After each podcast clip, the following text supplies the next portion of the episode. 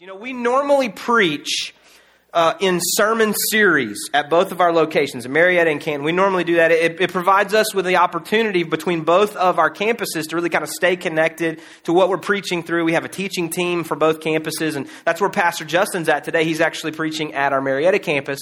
And so the series allow us to stay connected to what we're preaching at both campuses. But today is what we call an open Sunday. Everybody say open Sunday. You know what that means? I get to preach on anything I want to, and I'm just going to let it rip. All right. Any topic I wanted to, I got to pick it and just run with it. And so buckle your seatbelts. We're going to dive in today and we're going to look at some uh, interesting things about the church. Big C, capital C, the church. Um, you know, we celebrated our one year anniversary a couple weeks ago as a campus, and over the last year plus, I have had, I mean, maybe hundreds of conversations about the church, at least dozens and dozens and dozens, but I mean, just a bunch of conversations. And people would ask me questions prior to us launching, like, maybe not these specific questions, but things like, um, so what will the worship look like?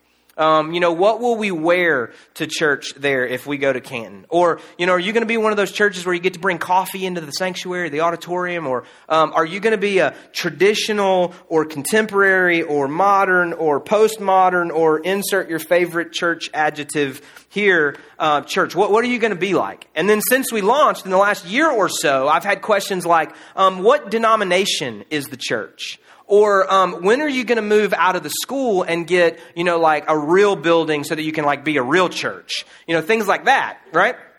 And I can't, those are all good questions. They really are. And I can't speak to the motivation behind every one of those questions, but a lot of the questions come from this motivation. I think my seat's falling. They come from this, mo- Trevor said that this morning and now it's going to fall and I'm going to be, it's going to be bad. But I can't speak to the motivation of every one of those questions, but I can tell you that a lot of the motivation behind some of those questions goes something like this, okay? It says, I used to go to this other church, and here's how we did it, and I liked it or I hated it, and what is your church going to be in comparison to that church? All right, so it might go something like this. Again, not the exact questions, but it might go something like this.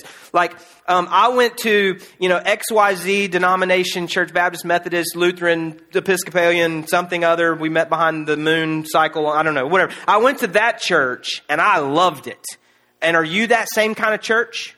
Or, you know, I went to a portable church one time that met in a school or a theater or a conference center or a something, and they talked about getting a permanent location too, but they never did. And so, what's your plan? You know? And, and, and so, like, I went to a church when I was younger, and we had to wear, like, suits and dresses every Sunday. And do we have to do that here? You know, so, like, there's this image in our head or this experience in our past that says this is the kind of church or a church that I've been to. Here's my experience with the church. And I want to know if this church is like that church. And that's really what, what, we, what we see a lot of times. So here's what I want you to do I want you to close your eyes. Don't go to sleep. Please don't do that. That'd be rude. Close your eyes. And I want you to do this for me. I want you to picture a sunset. Any sunset. Doesn't matter. Sunset last night or on your last vacation, whatever. Just a sunset. You're, you're picturing that now, okay? All right, now open your eyes. And if the person beside you doesn't open their eyes, just give them a little elbow here, okay? Some of you did picture the sun that sets over your house every night. Some of you might have pictured the sun that sets over the ocean at the place that you vacation every summer. Some of you, I heard a yeah right there. Some of you may have pictured, you know, you were in the car with your grandparents as a child driving through the mountains and it was the first time you ever saw the sun disappear behind a mountain or what, I don't know what you pictured, but here's the question, okay? Which sunset is right? Which one's right? All of them, right? We got, we got a couple hundred people in the room, and so everybody had a different image in their head, and they're all right. Okay, so now close your eyes again. You're closing them. All right? Now here's what I want you to picture picture the church. Now open your eyes. Some of you pictured what we do in here on a Sunday morning. Some of you pictured the last church that you attended prior to coming here. Maybe it was the Marietta campus, maybe it was another church in this community or somewhere else that you used to live. Some of you pictured a church that you saw on television. Joel Osteen in this like 19 bajillion seat auditorium that used to be a basketball arena. Some of you pictured the little Baptist church where you were saved as a child. Which one's right? Right? I mean, if, if we've got all these things in our head, we've got all these images, all these pictures, and we're trying to think like, what is the church? Because if, if, if we're honest, the church is this really funny thing, and, and the seat's going to drop again. Um, I think I weigh 900 pounds when I sit on this seat. But the church is this funny thing, right? Because we all picture something different. We all have a different image in our head that, that if you were to describe what you think church is and the person beside you is describe what they think church is, now we've got to decide which one of these is right or are they both right? Is it like the sunset? They're all right or none of them are right and it's something completely different. But I think for us to really understand what the church is, we have to drop back all the way to the beginning of the church and kind of track this story a little bit and see how we arrived at today where everybody probably pictured something a little different. The church began with the death of Jesus Christ. More specifically, the church began with the resurrection of Jesus Christ. Because for those of you that may not know the story, Jesus came, he lived on earth, he claimed to be the Son of God, he went to a cross, he died on the cross, he was put into a tomb, and three days later, they went to the tomb and he was not there. And then a handful of people, and then maybe a dozen or more, and then eventually up to 500 people, according to the writings of Paul, said that after Jesus' very public death that they saw him. And not only did they see him like not a ghost, but they saw him actually alive. Some of them claimed that they had been able to touch the nail scars in his hands. Some of them talked about touching the pierced side that he had that he experienced on the cross. Some of them proclaimed that they had been able to eat a meal with him post death on the cross. And then this really cool thing happened those people who had witnessed this amazing event of I actually saw Jesus alive after his death began to tell people about it. And they began they became witnesses to this incredible event and they started telling more and more and more people about what they had seen. And so it began to grow and more and more people began to believe and it became this movement that really began to overtake all of Jerusalem. And, and, and at some point, not too far past the resurrection of Jesus, Jerusalem was overrun with all of these people that believed that Jesus was the Son of God and that he had been resurrected and that he gave some very specific commands to his followers after he had died and been resurrected. And so, as you can imagine, the, the rulers and the authority figures of that day, both those from the Roman Empire, which was the largest empire in the world, and the controlling force over the people and over Jerusalem, and the Jewish authorities, the religious leaders, the people that were in charge of the church and what religion even looked like at that point, they didn't like that there was this new group of people who was proclaiming something different than all hail to Caesar and the Roman Empire, and we and, and that's the king, and this is the governing authority, and those who were proclaiming something different than the ways of Judaism that Jehovah God had, had specifically given a covenant to his people, and the only way to stay in right standing with God was to keep the ritualistic covenant relationship that had been established by Jehovah. And yet here were these followers of the way who said that Jesus had come and he had proclaimed something completely different from both of those enterprises, that Rome was not the supreme being, but that he was establishing a kingdom, and that kingdom was not of this world. And not only that, but he did not come to, to replace the law of Judaism and the Old Covenant and the Old Testament, but he came to fulfill it. He was saying, All the things that you read about and what you have as your scriptures, I am the fulfillment of all those things. But you can't get to God through the ritualistic ceremonies of the law. You only get to the Father through me.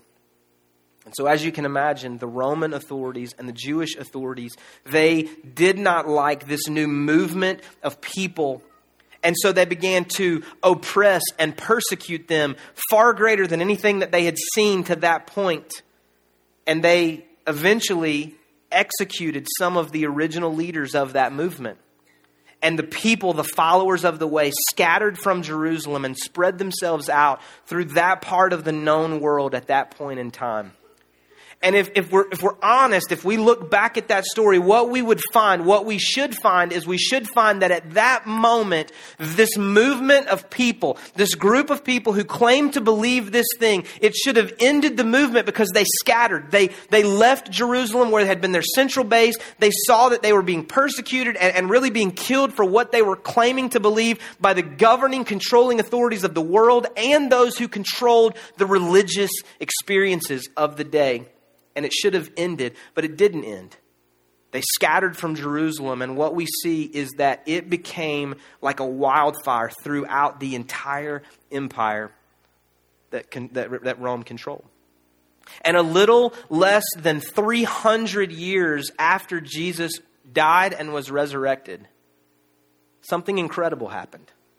The same Roman Empire that killed the central figure of those followers of the way that they believe Jesus Christ, this carpenter, uh, son of a carpenter who claimed to be the Son of God, the same Roman Empire that put him to death, proclaimed Christianity as the religion of the empire.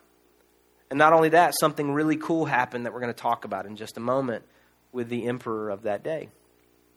And so this was the start of the church. This was the beginning of what you picture when you close your eyes. But it's a little different, at least in the reality of the story, than what I picture when I think of the church.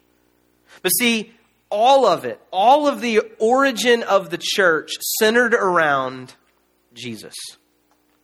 And every single person who was going to be a follower of the way, they had to answer the question, Who is Jesus to me?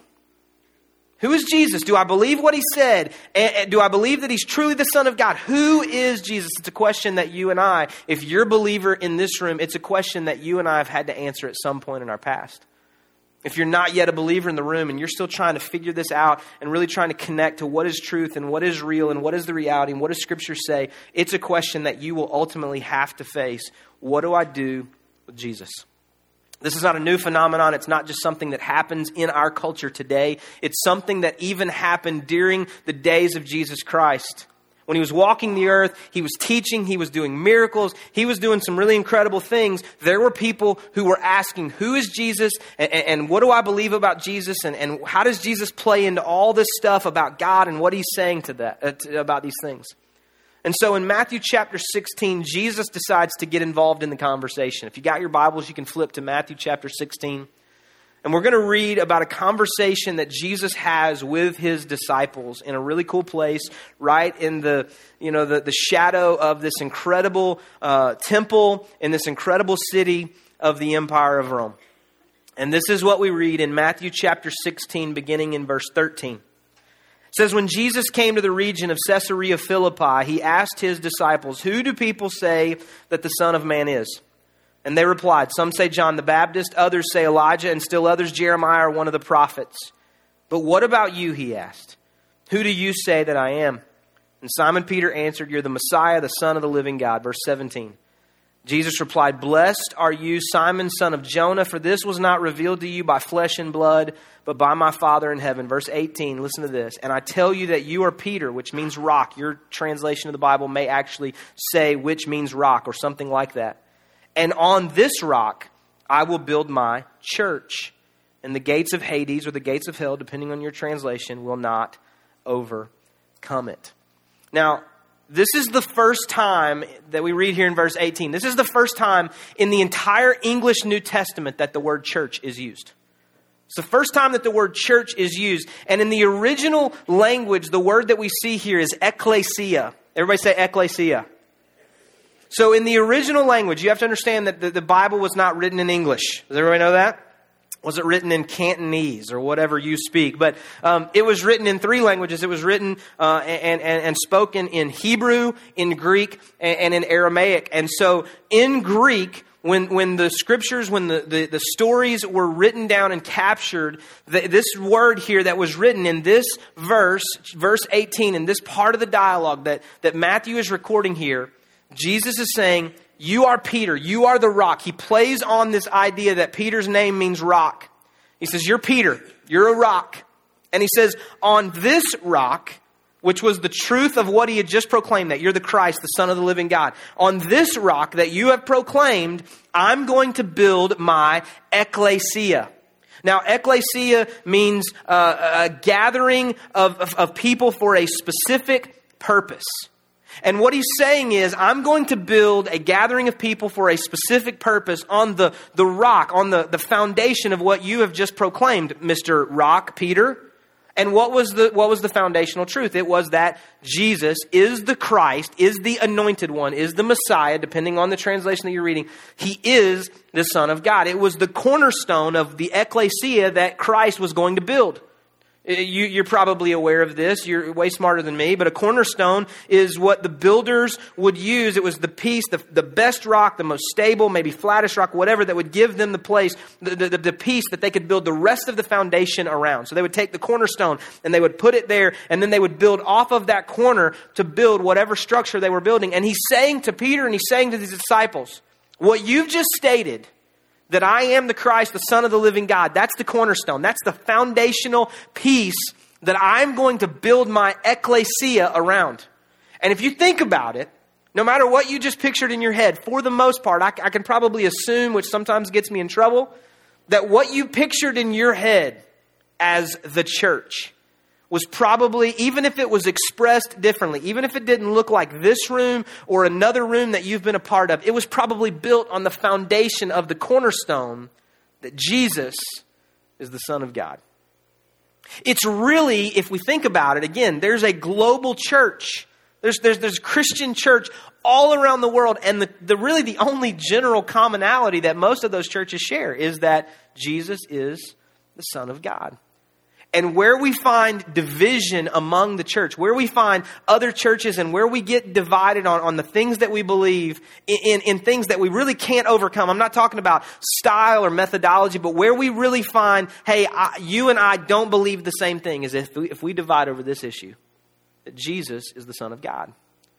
And so we, we have to understand that this word ecclesia, even though it was the Hebrew equivalent, this is the same word that's used uh, for the, the children of Israel, the Hebrew people of the Old Testament.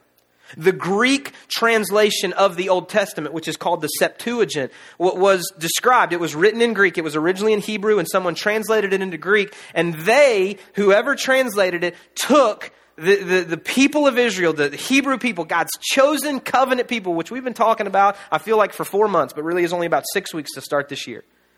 Those people were called the ecclesia.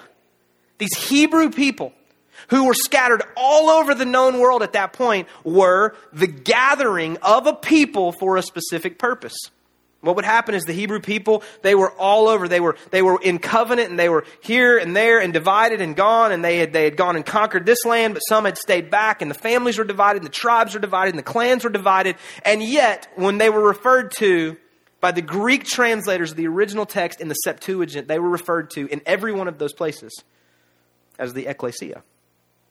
God's chosen, gathered assembly, the community, the congregation of God, united around a single identity and a single purpose and reality. They were the ecclesia. And so when we gather, if we are uh, around a single purpose, a single identity, a common purpose, then we are the ecclesia because Jesus looked at Peter and he looked at his disciples and he, he, he had given them, they understood the context. They knew that an ecclesia could be a military gathering. It could be people gathered together for a military purpose. It could be a civic gathering of some kind for some single purpose. Any corporate gathering of people for a specific and single purpose. And so Jesus looked at those disciples and he said, I am going to build an ecclesia. And I'm going to build it around the identity, the purpose, the mission, the reality that I am the Son of God. Ecclesia. But the problem that you and I have, and you probably didn't even know you had a problem when you came in this morning. That's my job, is to point out your problems problem that you and I have. The reason that when we close our eyes and we think about the church, that it's probably different than the person pictured when they close their eyes sitting next to you.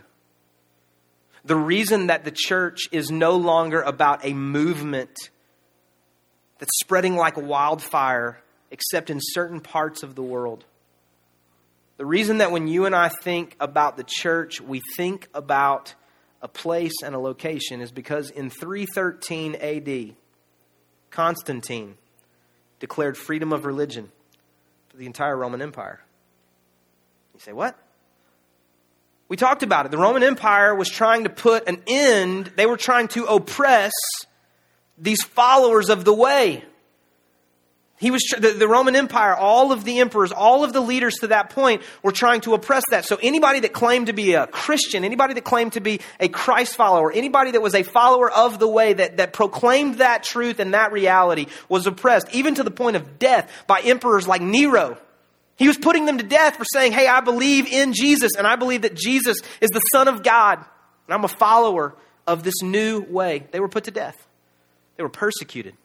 But in 313 AD, the emperor of the Roman Empire was a man by the name of Constantine, and he declared freedom of religion. He declared that you could believe anything that you wanted to believe and you would not be persecuted by the empire. And it didn't really take effect. It didn't really stop a whole lot of things until a short time later when Constantine himself said, I am a Christian. I am a follower of the way. It became fashionable to be a Christian.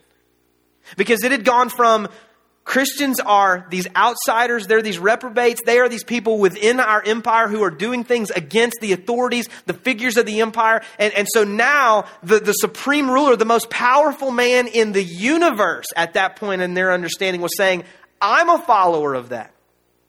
And so, what you saw was you saw that people who had been trying to uh, put to death this move, put to death the church, put to death the things of religion, they wanted to sign up too. They wanted to be a part of it too. And they said, hey, we understand what religion looks like. We've been a part of religion. Maybe not this specific religion, but we've been a part of religion. And so we're going to take our ideas, we're going to take the things that we think about religion, and we're going to put them in this movement. And so, even though the, the church, the ecclesia of that day, before Constantine declared that, even though, you know, it, it was the church, what, what you and I have, it, it probably looked a lot more like our small groups that we have here in our church. You know, they would gather together, usually in homes, because it wasn't readily accepted, so they couldn't just meet like in really public places. They couldn't go to like a local high school and like gather in their theater. It wouldn't probably work there. And so they had to meet in people's homes, and they would eat together, and they would read some scripture, and they would talk about theology. They would sing some hymns, they would maybe take communion, and that was the ecclesia until Constantine declared, I am a Christian. And all these people began to put form and function and methodology and ritual back into what the ecclesia was supposed to be about.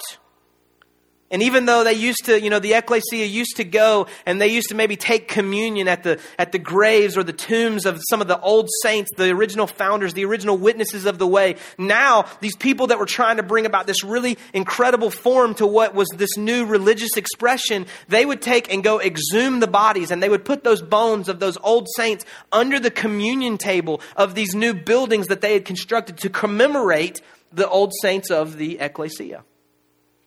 And the, the Greeks, the Romans, they, they would use a Latin word to describe these new buildings that they were creating for religious expression, and they called them basilicas. And these Germans, who were heavily influenced by Christianity and by religion, they had a word for it too. It was Kirche. And, and in the modern German, that word is now Kirch. And, and it meant any place any meeting place, any gathering place. It meant the house of the Lord, any place that you would ritually gather together. And it didn't matter if it was a Christian gathering or a pagan gathering, any ritual gathering that you would gather together and meet, there was now a name for that. It was no longer the ecclesia, it was now kirch. It's a word that you and I get church.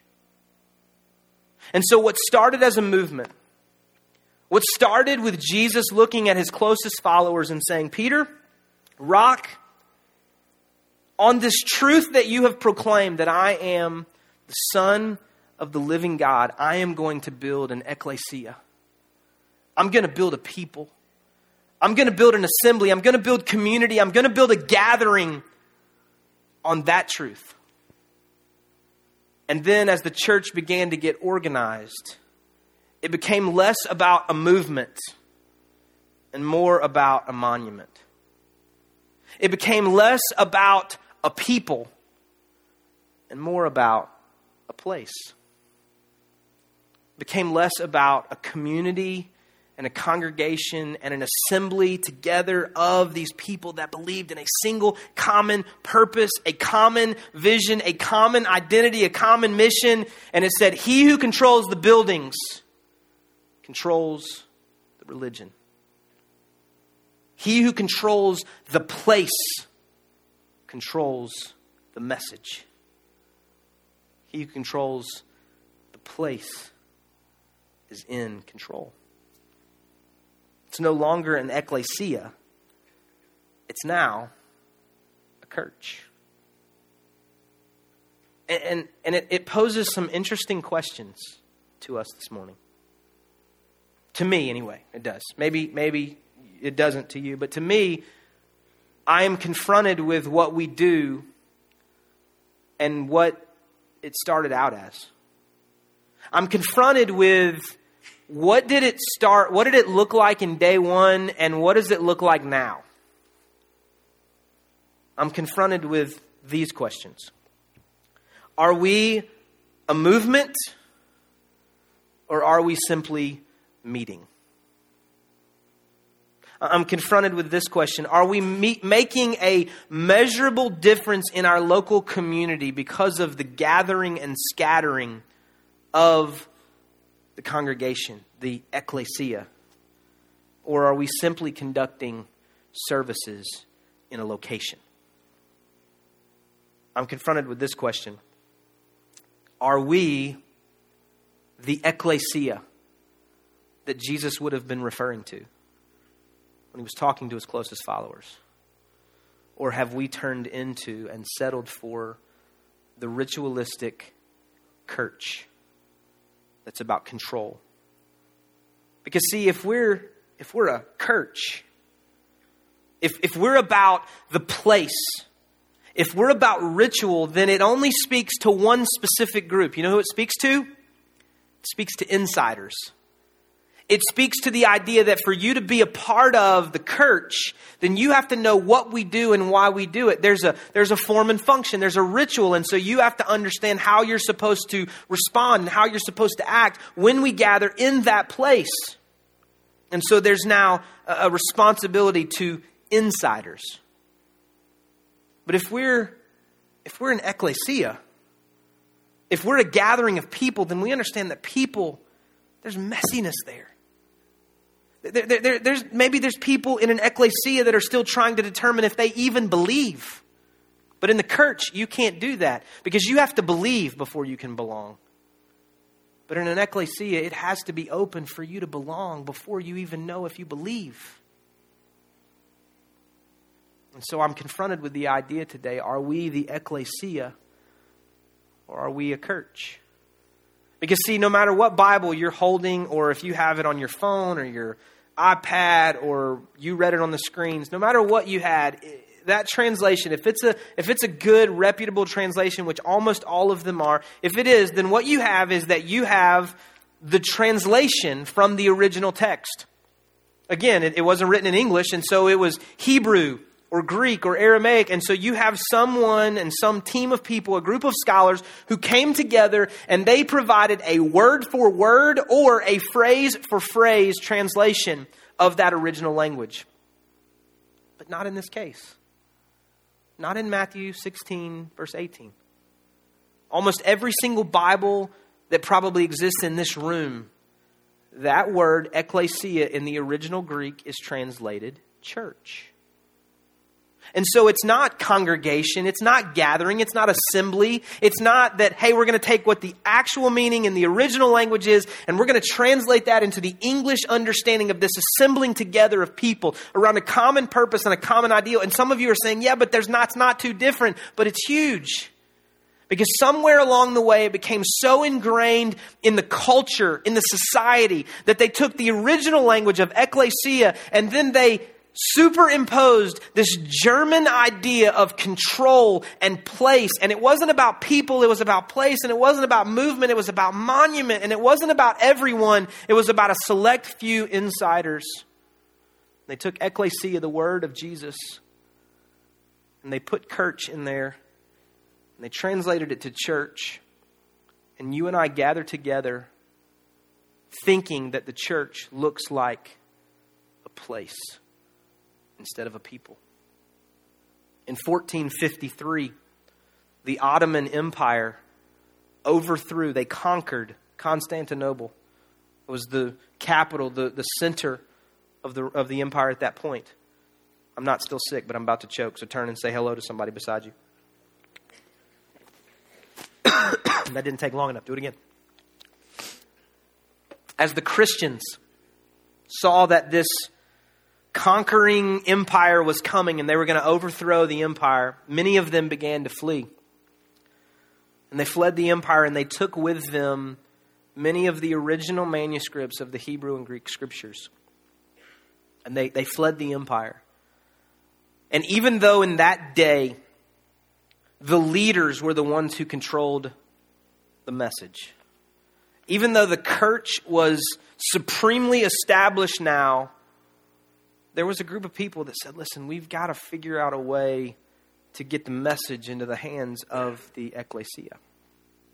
Up to that point, the Latin translation of the scriptures, which was called the Vulgate, was either locked away in libraries, unattainable by the average person, or it was literally chained to the pulpit of the churches only those in control, only those in power had access to tell others what the message was. But there was a few.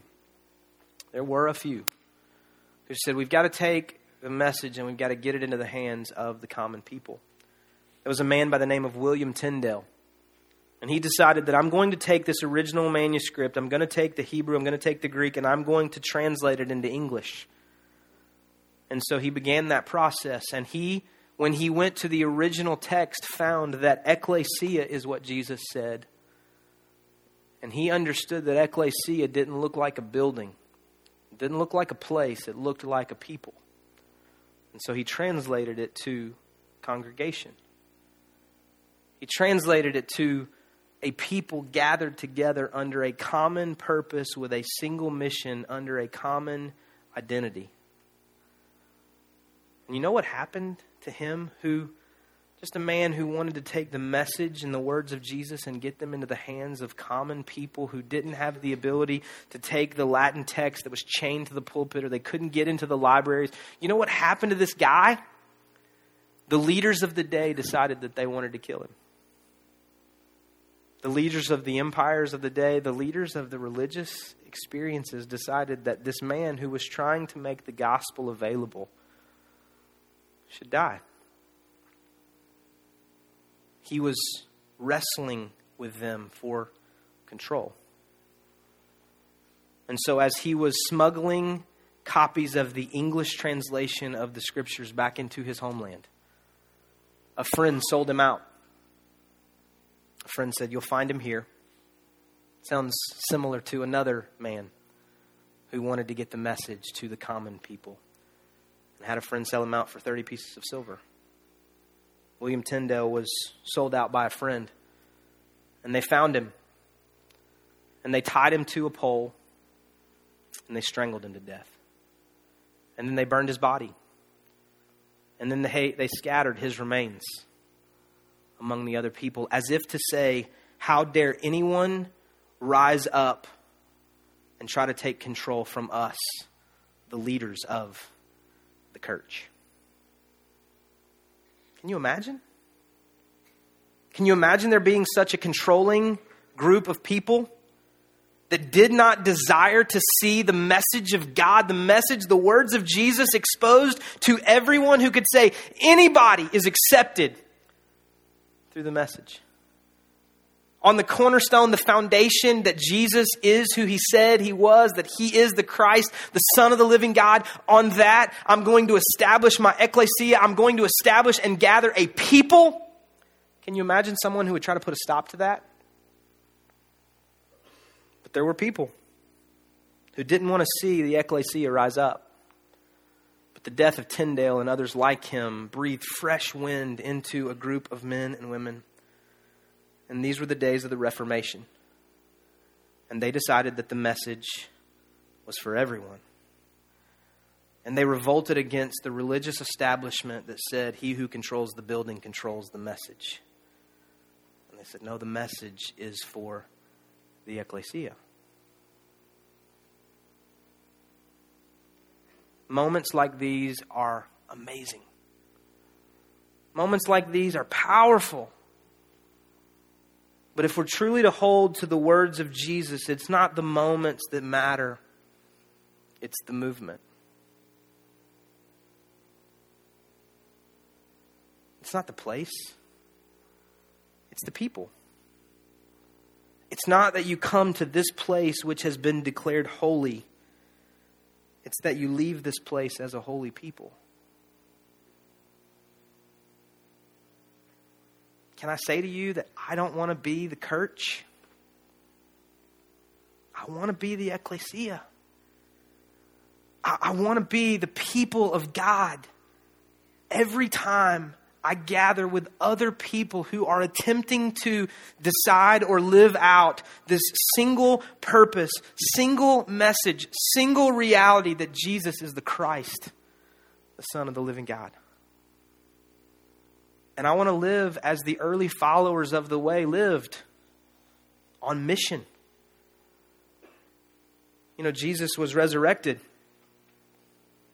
he, he, he was seen and he spoke to his closest followers and he said, before he ascended back to the Father, he said, Listen, you need to spread what you've seen and heard.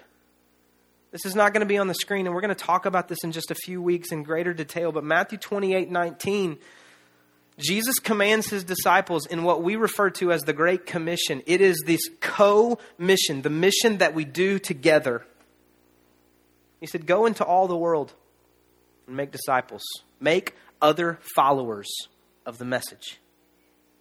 He says, baptize them in the name of the Father and the Son and the Holy Spirit. And listen to what he says teach them to obey all that I've commanded you.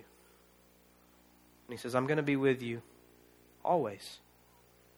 He gave them a mission. I want to ask the band to come.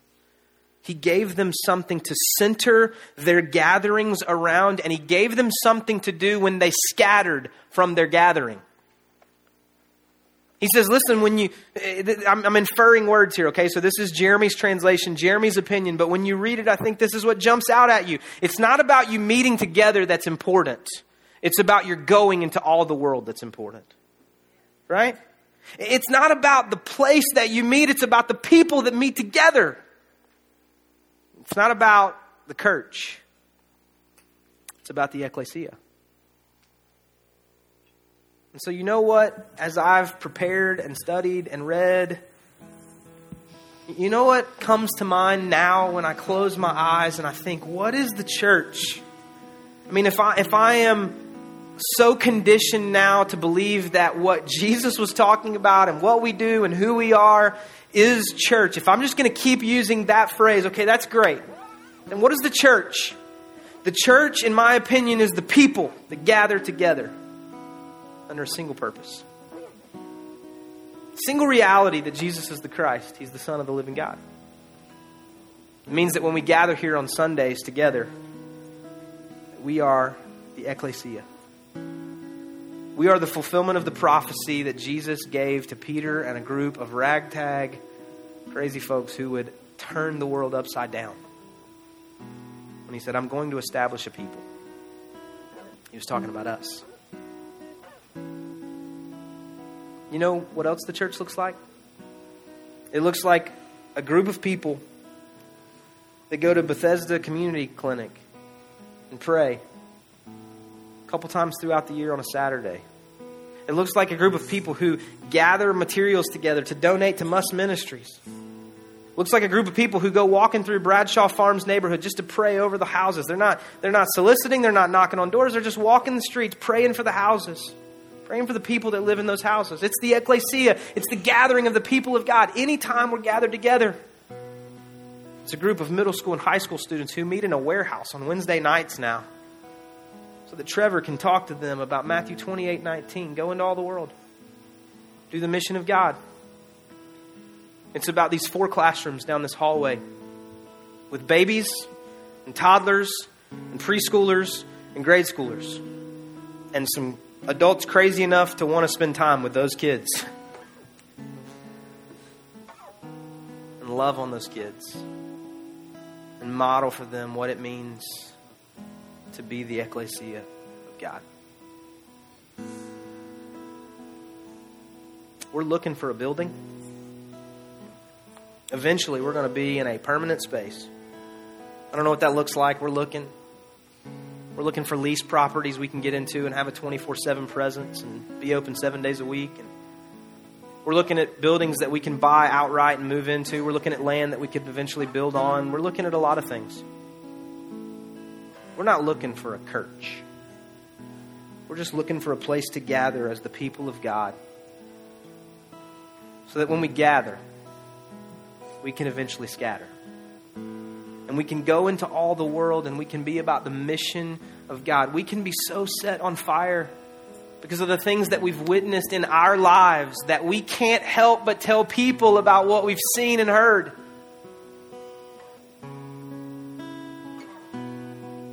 I want us, I want this community, this congregation, this assembly to be about more than just showing up on Sunday morning. I want us to be the ecclesia. I want us to be a gather and scatter and regather and rescatter and regather group of people. I want us to affect change in this community, and we can't affect change from inside this room. I want the divorce rate in this community to go down because of this ecclesia. I want the number of children in abusive homes to go down because of this ecclesia. That doesn't take place in this room, it takes place out there. I, I want the crime rates in this community to go down I want those who are hungry and homeless to find shelter and food. It doesn't happen in this room, happens when we leave this room. Because the church is not about a place, it's about a people. And it's not about a monument that we construct, it's about a movement. It says, I want to be about the Christ, the Son of the living God. I want to be the ecclesia. Let's pray. God, thank you for your word. I thank you for the reality and the truth of your word. I thank you for the conversation that your son had with his closest followers over 2,000 years ago. I thank you, God, for the Roman Empire and its oppression of the followers, which just compelled them to proclaim it with greater courage. I thank you for the Ottoman Empire that overthrew Constantinople. I thank you for William Tyndale, who wanted the message to get to the masses. I thank you for the Germans who have a word that means gathering of ritualistic function of some kind. And I thank you for Cherokee County Schools that built a building thinking that it would be only a place of education,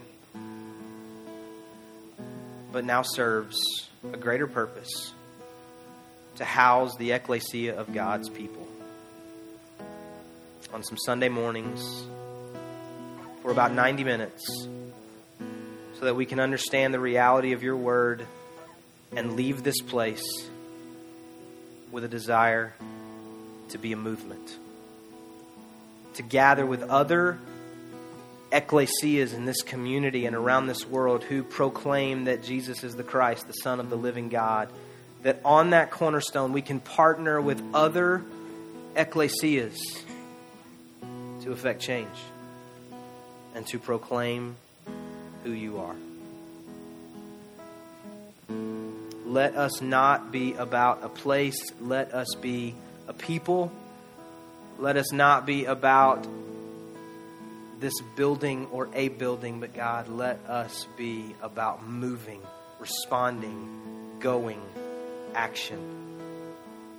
Let us be your ecclesia. In Jesus' name we pray. Amen. Let's sing this together. Jesus be the center of your church.